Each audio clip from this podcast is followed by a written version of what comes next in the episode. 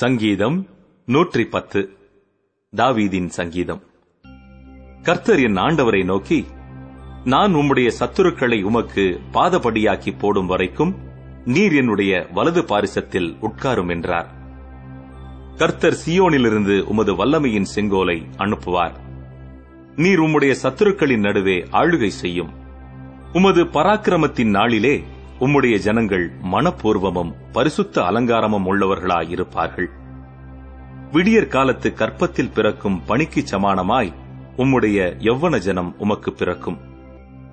நீர் மெல்கி சேதேக்கின் முறைமையின்படி என்றென்றைக்கும் ஆசாரியராய் இருக்கிறீர் என்று கர்த்தர் ஆணையிட்டார். மனம் மாறாமலும் இருப்பார். உம்முடைய வலது பாரிசத்தில் இருக்கிற ஆண்டவர் தமது கோபத்தின் நாளிலே ராஜாக்களை வெட்டுவார். அவர் ஜாதிகளுக்குள் நியாயம் தீர்ப்பார். எல்லா இடங்களையும் பிரேதங்களால் நிரப்புவார். விஸ்தாரமான தேசங்களின் மேல் தலைவர்களாயிருக்கிறவர்களை நொறுக்கி போடுவார். வழியிலே அவர் நதியில் குடிப்பார். ஆகையால் அவர் தமது தலையை எடுப்பார்.